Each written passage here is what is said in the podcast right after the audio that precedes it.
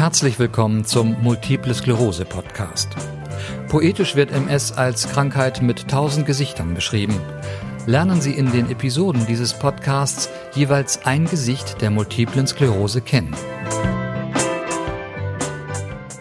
Hören Sie diesen Podcast zum ersten Mal, wird Ihnen nichts komisch vorkommen. Doch die, die schon einige oder sogar alle bisherigen Folgen kennen, werden erstaunt sein. Denn dass direkt eine Stimme zu Ihnen spricht, ist neu. Die Stimme ist meine Stimme und ich bin Brigitte Hagedorn. Ich bin die Initiatorin, die Macherin dieses Podcasts. Bisher waren hier nur die Stimmen von Betroffenen zu hören, also von Menschen, die multiple Sklerose haben und die hier ihre Geschichte erzählten. Ich führte die Interviews mit ihnen, stellte dann aus deren Antworten, also meine Fragen waren nie zu hören, sogenannte O-Ton, Originalton, Collagen zusammen. Nachdem der Podcast fast vier Jahre schlief, werden hier weiterhin Betroffene zu Wort kommen, vielleicht nicht nur, und ich werde komplette Interviews senden. Die Folgen sollen weiterhin den Menschen mit MS Mut machen und ihnen eine Stimme geben. Ja, und da ich selbst MS habe, wird er eben auch mir eine Stimme geben. Ich hoffe, Ihnen wird diese Art der Folgen gefallen. Und zum Neustart konnte ich Lisa Engels für ein Gespräch gewinnen. Lisa Engels sagt, sie habe ihre MS, ihre multiple Sklerose geheilt. Und sie setzt noch einen drauf, wenn sie feststellt, die MS ist unser Freund. Also hören Sie mehr von Lisa im folgenden Interview. Lisa, du hast ein Buch geschrieben und veröffentlicht mit dem Titel Wie ich meine multiple Sklerose heilte. MS gilt heute als unheilbar ich selbst hatte mal zu meiner Neurologin gesagt, ich glaube, ich sei geheilt. Die hat mir aber nur ein mildes Lächeln geschenkt. Mittlerweile habe ich auch äh, wieder zwei kleine Schübe gehabt, nichts Ernstes. Ähm, aber da habe ich mich wohl doch etwas zu früh gefreut. Woran machst du fest, dass du geheilt bist? Ähm, ich habe es einfach irgendwann beschlossen. Und ähm, ja, wenn man das so nimmt, wir haben ja alle irgendwie ständig irgendwelche Krankheiten. Der eine hat Kopfschmerzen, der andere hat was mit dem Bauch, der andere eine Skoliose haben wir irgendwie alle, ja, hier im äh, West, äh, westlichen Raum. Rücken. Rücken, genau. Und äh, ein Schnupfen, eine Sehschwäche. Also sind wir doch, wenn man es so nimmt, irgendwie alle krank, oder? Du hast auch eine Brille zum Beispiel, ja. Also, aber vielleicht könntest du auch sagen, okay, ich ähm, habe halt nur eine Sehschwäche, aber auch selbst dafür kann man ja was machen, ja. Und ähm, und ich habe einfach gelernt, ähm, also ich habe es, glaube ich, auch im Buch geschrieben oder auch auf meiner Internetseite. Ich finde halt einfach, ähm, die MS ist eine sehr, sehr ehrliche Krankheit. So. Stimmt, du hast geschrieben, die MS ist unser Freund. Genau, böse, ne? Böse. ähm, ich habe ja auch im Buch geschrieben, ich würde auch niemals garantieren, dass ich nie wieder irgendwas bekomme. Ja, dass ich, ähm, weil das können wir gar nicht. Also jemand, der äh, Kopfschmerzen heute hat, der kann auch nicht garantieren, dass er äh, in einem halben Jahr nicht wieder Kopfschmerzen bekommt. Dann ist er auch irgendwie chronisch krank, oder? Oder alle Menschen, die mal Schnupfen haben, sind die dann auch chronisch krank? Ich glaube, es ist halt auch so eine Definitionssache einfach. Und ähm, das habe ich, glaube ich, auch in dem Buch geschrieben. Ähm, als ich dann wirklich beschlossen habe, dieses Buch zu schreiben, habe ich eine Sehnerventzündung bekommen. Ist ja eigentlich so ein typisches ähm, Erstdiagnose-Symptom ne, bei einer MS. Und, ähm, und da dachte ich auch so, pff, also das war mir zu platt. Ja, und dann habe ich halt mit einem Mentalcoach auch, also alleine geht es halt meistens nicht, wir sehen ja unsere blinden Flecken nicht, haben wir uns hingesetzt und dann war das nach zwei Tagen wieder weg. Die Sehschwäche? Ja. So, und das ist das, daran mache ich es halt fest. Also wenn sich irgendwas zeigt, dann gucke ich halt, okay, was ist es? Wenn es zum Beispiel, mh, hm, weiß ich nicht, wenn es das Bein ist, also ich meine, ich habe es jetzt tatsächlich nicht mehr, aber ich hatte zum Beispiel ganz schön viel Stress, ähm, also letztes Jahr, und dann habe ich gemerkt, wie also so, eine, so eine Missempfindungsstörung an den Armen so. Und, ähm, Und dann habe ich nicht gedacht, oh scheiße, die MS ist wieder da, sondern ich habe gedacht, okay, gut, du hast echt Stress, komm mal ein bisschen runter. Und dann bin ich runtergekommen, dann war das wieder gut. So, also das ist es, ja. Das heißt, du hast, machst du noch MRTs oder ich, sowas? Nein, ich bin ja nicht lebensmüde. Also ähm, MRT ist ähm, also mehrere Sachen. Erstmal, das Kontrastmittel ist super, super, super, super gefährlich. Ähm, es legt sich ähm, auch ähm, in den, im Gehirn ab. Dieses Gallium oder so heißt es, glaube ich, ähm, macht die Blut-Hirn-Schranke kaputt. Und das ist ja genau das Ding auch bei dieser MS-Geschichte. Ähm, der Körper kann es eben nicht abbauen, wie die, äh, wie die da immer behaupten. Ähm, und ich habe ja auch die Spritzenphobie, sowieso schon mal flach. Also es ist einfach super gefährlich. Und vor allen Dingen, für mich macht es auch keinen Sinn, weil, also Beispiel, ich habe eine Sehnerventzündung, ja. Und ähm, dann sagt die Neurologin, komm, wir müssen ein MAT machen. Aber was zeigt das MAT? Das MAT zeigt halt nur, dass ich irgendwo einen Leuchtepunkt habe, wahrscheinlich im Brustwirbelbereich ist es ja meistens, ähm, was halt sagt, jo, Sehnerventzündung. Wozu? Ich merke es doch auch so. Ich brauche es mir doch nicht nochmal bildlich. Also. Bist du überhaupt noch in, ich sage jetzt mal, schulmedizinischer Betreuung? Nein, gar nicht. Ähm, ich muss aber auch sagen, ich habe mir, nachdem ich ja meine genau Professor Tralala hatte, habe ich ja dann äh, habe ich ja dann gewechselt und die war ganz süß. Ich habe mir das halt gesagt. Ähm, also erstmal, ich konnte zu ihr hingehen und sagen, was ich wollte. Ich habe ja da, damals diese Immunglobuline genommen, weil es war nur einmal im Monat spritzen, das war okay. Da bin ich trotzdem schon fast gestorben. Und, ähm, und äh, ich habe ihr dann gesagt, ähm, ich möchte jetzt keine Medikamente mehr nehmen. Ich will es halt wenigstens versuchen. Und dann hat sie zu mir gesagt, das ist in Ordnung, weil wir können sowieso, wir wissen nicht, ob es wirklich hilft oder nicht. Und Fakt ist, die Schulmedizin kann nicht heilen. Punkt. Das sagt die Schulmedizin auch selbst. Sie kann nicht heilen. Punkt. Ausrufezeichen, Ausrufezeichen, Ausrufezeichen. So. Ich würde jetzt einfach mal behaupten, du bist symptomfrei.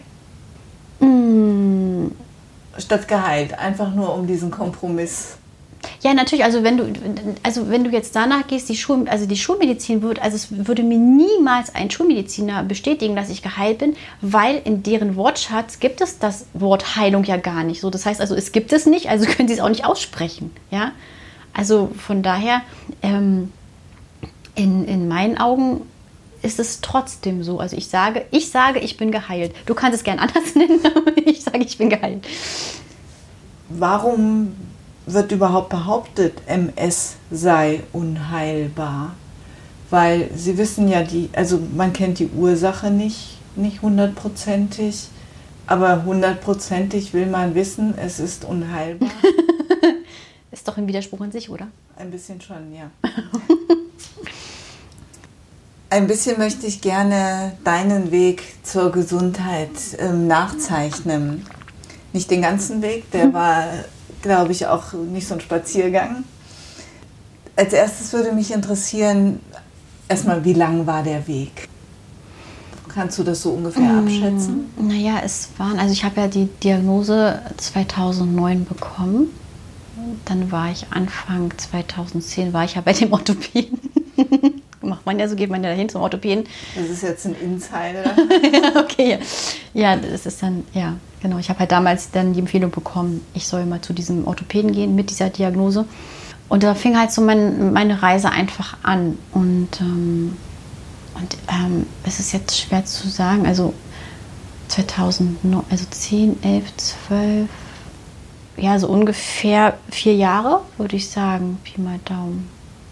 Naja, fünf Jahre, so vier bis fünf Jahre waren es ungefähr. Hm. Als du die Diagnose bekommen hast, hast du sofort gesagt, nee, schönen Dank, ohne mich? naja, es war ja, also das Verrückte, das ist ja wahrscheinlich, was viele ähm, Menschen äh, erlebt haben, die dann, wo das dann so losging, du kriegst ja keine klare Ansage. Ja? Also ich war ja dann im Krankenhaus ähm, und, äh, und dann war ja diese ganze komischen Untersuchung abgeschlossen und dann dachte ich, okay, jetzt kriege ich halt meine Antwort. Und dann hat der Oberarzt noch zu mir gesagt, auch war super beruhigend, ja, ähm, ja, wir haben jetzt die Ergebnisse, aber Sie können, also Sie können, ja, aber Sie können ganz normal weiterleben wie bisher. Und du sitzt dann und denkst dir, was soll ich jetzt mit so einer Aussage, ja? Und, ähm, und dann war ich dann aber noch bei dem Chefarzt, dann irgendwie, aber auch erst eine Woche später. Ähm, und der hat es dann halt gesagt. Ähm, aber ich habe natürlich vorher gegoogelt, ne? Ähm, nach Läsionen und hm, und dann ich bin ja immer wieder auf MS gestoßen, aber ich habe immer wieder versucht, um diese MS rumzugoogeln. und ich bin immer wieder darauf gestoßen. Und dann hat er das halt gesagt, er hat zu mir gesagt, naja, sie haben halt ein bisschen MS. So. Ein bisschen. Ein, ein bisschen, ja. Und ähm, wobei ich relativ viele Läsionen hatte. Ich hatte äh, über 30, 35 im, im, im Kopf. So. Und, ähm, und ähm, ich hatte ja, ähm, also ich hatte ja das Doofe war, ich, also beziehungsweise ich hatte ja vorher schon äh, diese Untersuchung, äh, diese MRT-Untersuchung und da haben die das ja auch schon gesehen, diese Läsion. Und der hat mich auch mal gefragt, ja, haben Sie irgendwie Empfindungsstörungen? Und ich dachte, was will der denn eigentlich von mir?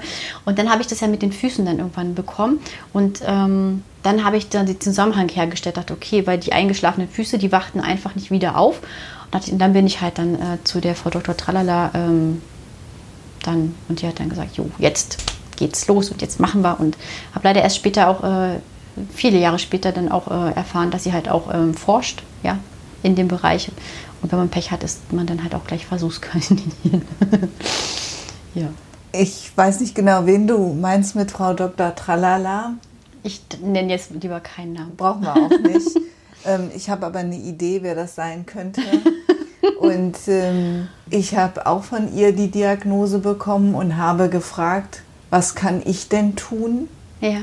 Und habe die Antwort äh, bekommen, ach, Sie machen gar nichts, Sie machen so weiter wie bisher.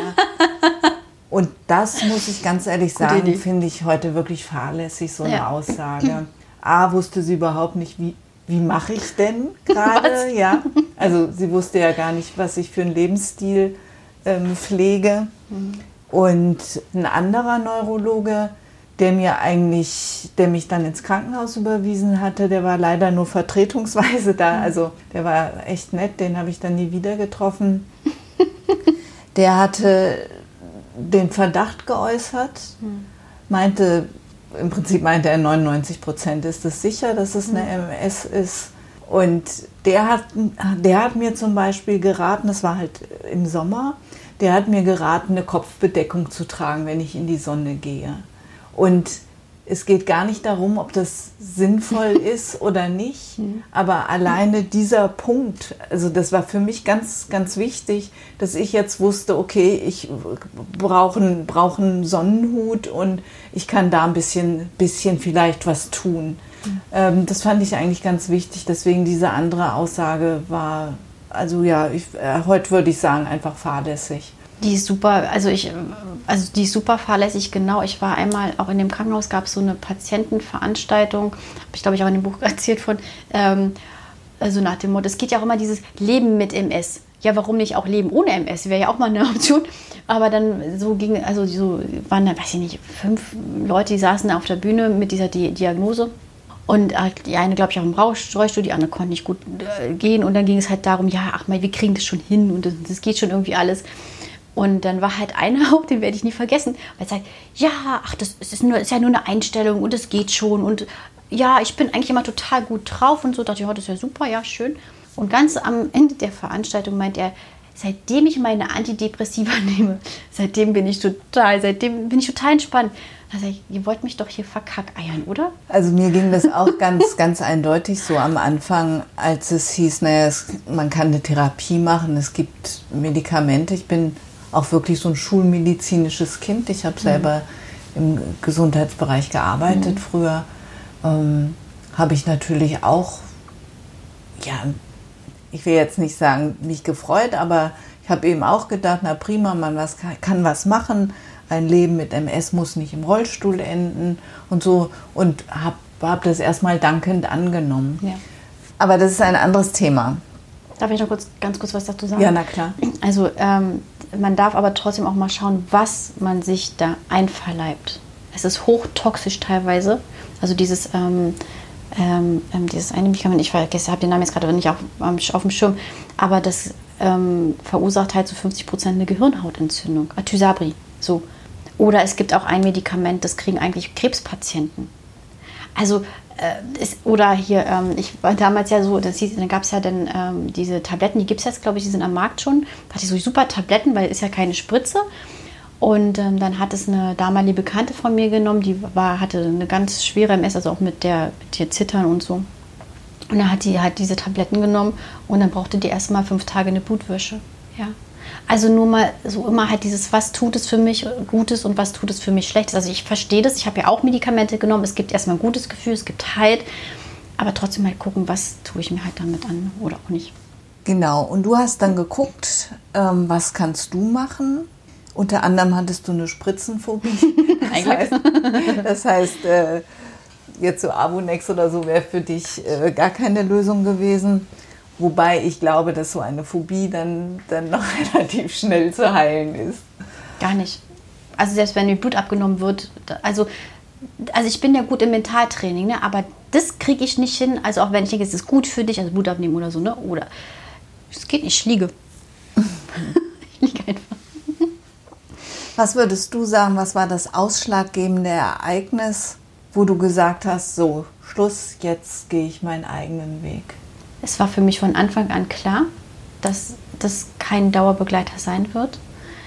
Und das Verrückte ist, die Geschichte hat. Das, Entschuldigung, dass die MS kein Dauerbegleiter ja, sein wird oder die, die äh, Schulmedizin? Nein, also äh, von Anfang an war einfach nur die Entscheidung, die MS geht wieder. Punkt. Auf welchem Weg? Oder, oder weiß ich nicht, da habe ich mich überhaupt noch gar nicht mit beschäftigt. Ich habe einfach für mich beschlossen, nö, ich will das nicht. Und, ähm, und das Verrückte ist ja halt auch ähm, halt meine Geschichte. Ich habe ja, ähm, es fing ja an, also die Kurzzusammenfassung, ich habe ja einen, einen, einen Inliner-Unfall gehabt, bin ja äh, hingefallen, hatte dann irgendwie, da war mir total schwindig, dann bin ich zu einem Arzt gegangen, der äh, in der Nähe von, vom Kurfürstendamm war. So, der hat dann halt gesagt, ja komm, wir machen mal vorsichtshalber beim MAT da fing es dann an. Da haben wir diese Leuchtehärtchen gesehen. So. Und dann bin ich ja von, vom Krankenhaus ähm, zu einer Neurologin, habe ja dann einen Bekannten, dann, dann haben wir uns unterhalten und der hat gesagt, der hat eine tolle Neurologin. Da dachte ich, super, dann gehst du dahin. Und die sitzt eine Etage unter diesem, also im gleichen Haus, unter diesen Menschen, der äh, Orthopäde oder was es da war, der, der, der mich zum MRT geschickt hat. Und ich stand vor diesem Haus und ich dachte mir, genau hier hat es angefangen und hier hört es auch wieder auf. Und genau so ist es gewesen. Was würdest du denn jetzt, wenn du deine Erfahrung weitergibst, was würdest du Betroffenen raten?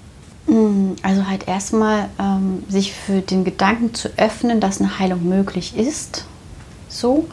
Ähm, und ähm, halt auf ähm, das innere Gefühl auch zu hören und vielleicht aber wirklich auch sich die Frage zu stellen, okay, was habe ich denn jetzt davon, dass ich diese Krankheit habe? Wo ist sie für mich von Vorteil? Also bei mir war es ja damals auch so. Ich habe einen Job gemacht, den ich gehasst habe, konnte sagen, oh, ich, ich, kann, oh, ich kann heute nicht, mir geht so schlecht. Also mir ging sowieso immer schlecht in diesem Job und dann konnte ich halt wenigstens, hatte ich halt eine Ausrede, ja. Oder ich war ja damals auch noch verheiratet gewesen und dann äh, vielleicht so dieses, okay, dann verlässt mir vielleicht mein Mann mich nicht oder so, ne? So, also das ist so dieses, was tut es mir Gutes? Also ich habe vielleicht mehr Urlaub, ich habe, ähm, ich muss weniger Stunden arbeiten, ähm, ich muss Dinge nicht mehr tun. Also wir haben ja auch nicht gelernt, Nein zu sagen, zu sagen, nee, ich möchte das gerade nicht, lass uns später das machen oder äh, so, sondern die sagen einfach, ich bin krank, so, ich kann nicht oder mach du mal, weil jetzt musst du, weil ich kann ja nicht. Also, aber das ist halt schade, weil es ist halt Eigenverantwortung abgeben und du kannst es trotzdem haben. Das passiert aber nicht auf der bewussten Ebene. Natürlich nicht, nein, natürlich nicht, sondern ähm, so, das ist so das eine und genauso wie halt so dieses, äh, du hast halt einen Schnupfen und ich fragt halt jemand, warst du schon beim Arzt? Also wir haben natürlich auch gelernt, dass, äh, dass der Arzt alles weiß und so weiter. Ne? Und man darf halt Dinge in Frage stellen. Also ich habe ja recherchiert halt auch, ne? wie ist die Schulmedizin entstanden? Da sträuben, also mir haben sich die Nackenhaare aufgestreut, also aufgestellt. Und es ist halt auch immer ähm, so, also halt auf das Gefühl hören. Und ich habe halt auch Sachen ausprobiert, wo ich dachte, oh ne, den jetzt nicht gebraucht. Ähm, aber ähm, so dieses auf das Gefühl hören und sich halt auch für den Gedanken einfach mal zu öffnen, dass es möglich ist und dass wir viel, viel mehr können, als wir manchmal glauben. Was sagst du zum Thema Ernährung und MS? Ja, ähm, Ernährung und MS ist halt, da sagen ganz viele was ganz Unterschiedliches. Ne? Ich würde einfach sagen, dieses ist ja auch so ein Video, das ich gemacht habe, tu, was du halt eh tun solltest. Also achte halt auf dich. Was magst du? Wie reagiert dein Körper? Dass ähm, jeden Tag eine Tafel Schokolade vielleicht nicht so gesund sein kann, aber auch für deinen Insulinspiegel vor allen Dingen nicht. ja, ähm, oder halt äh, immer nur fettiges Zeug essen. Aber ich denke, wir, ähm, das ist ja auch so das Verrückte, wir sind zwar alle Menschen, wir haben gleichen Körperaufbau und trotzdem braucht jeder was anderes. Ne, dem einen geht es halt gut, wenn er ein Steak isst äh, und dem anderen halt, wenn er Rohkost ist. Also halt auf das Gefühl hören, so was mag ich, ähm, was tut mir gut. Es gibt ja Essen, da fühle ich mich hinterher total matschig und denke so, oh, jetzt können Sie erstmal drei Stunden schlafen. Aber es gibt auch Essen, wo ich denke, hey, jetzt ist super, jetzt kann ich hier los äh. Und ähm, also halt da auch gucken, was tut mir gut. Das ist, glaube ich, so dieses, so dieses, was ich so über alles drüber stülpen würde. Was tut mir gut? Wir haben ja bei der MS den schubförmigen Verlauf und den progredienten mhm. Verlauf. Würdest du das auch Menschen empfehlen, die, die unter dem progredienten, ein schwieriges Wort, mhm. unter dem progredienten Verlauf leiden? Ja, weil es egal ist eigentlich. Also ich finde, es ist halt einfach nur ein Zeichen, irgendwas in meinem Leben läuft halt gerade nicht rund. Irgendwas ist nicht in Ordnung, irgendwas ist nicht stimmig und guck halt, was sich in deinem Leben nicht stimmig anfühlt. Die, Ar die Arbeit, irgendwelche Freunde, die du nicht magst oder vielleicht auch dein Lebenspartner, dass es anstrengend ist oder, oder, oder. Guck halt, was in deinem Leben gerade nicht gut für dich ist, was sich nicht gut anfühlt oder was anstrengend ist. Es gibt interessanterweise bislang keinen einzigen MS-Fall, bei den australischen Ureinwohnern. Mhm. Hast du dafür eine Erklärung zu, zu deiner Theorie? Das ist spannend. Ich wusste das tatsächlich nicht, aber da fallen mir spontan zwei Dinge ein. Ähm, der erste ist, die leben, äh, die sind viel draußen, die konsumieren viel Sonne. Wir brauchen Vitamin D3 ganz, ganz, ganz viel und das kriegt man ja auch teilweise verschrieben, wenn man die Diagnose hat. Ähm, und die sind, die sind naturverbunden. Die sind total, die sind geerdet. Die sind nicht in diesen Industrie-Dings-Nationen. Die sind bei sich. Die reden mit der Natur, die richten sich nach der Natur. Ähm, und die sind wahrscheinlich auch weniger im Stress als wir. Die kennen das Wort Arbeit, glaube ich, nicht. Das ist halt Leben. Aussehen und äh, ich weiß nicht, ob die da oder nicht, keine. Aber das ist für die Leben, die arbeiten nicht. Ne? Und wir haben immer diesen höher, besser, weiter, schneller. Das haben die nicht. Also ist jetzt so, würde ich jetzt einfach so vermuten. Wäre so meine Erklärung dafür. Du bietest in deinem Buch ähm, auch deine, wie nennst du das, ein Training an, eine Unterstützung? Mhm. Ja, das nennt sich äh, die neuen Basics von Heilung. sind aber eigentlich sind es 13 oder noch mehr. 13, also die ja. Basics von Heilung ja. ähm, empfiehlst du in deinem Buch, beziehungsweise bietest du an, mhm. führst du durch. Was genau ist das? Das sind ähm, Videos einfach nur. Und da geht es halt genau um diese Themen halt, um Ernährung. Es geht um mein Umfeld. Es geht ähm, um, was will ich wirklich, was tut mir gut. Ähm, ich habe so viel erzählt. Ne? Achso, meine Gedanken. Was denke ich den ganzen Tag? Genau, was will ich wirklich? Wer tut mir gut? Was tut mir gut? Ob es das Essen ist, ob es mein Umfeld ist. Dann sind da ein paar Übungen mit dabei. Ähm, also halt einfach so dieses mehr bei sich ankommen und so ein bisschen auch so dieses Thema, wer heilt dich? Ja, und was kann die Schulmedizin für dich tun, sind auch ähm, zwei Videos, jeweils eins. Hm. Und das sind sozusagen deine, deine Erfahrungen? Das ist ganz spannend. Es sind meine Erfahrungen, aber ich habe ähm, nach, ich glaube, der hieß Erhard Freitag, glaube ich. Äh, der ist schon gestorben und von dem habe ich mal Videos gesehen. Aber erst als ich das schon gemacht habe und der hat fast das Gleiche erzählt. Das war total spooky und dachte, nein, aber ich habe es nicht geklaut, sondern ähm, und ich bin also nicht die Einzige, die diese Dinge äh, in Erfahrung gebracht hat.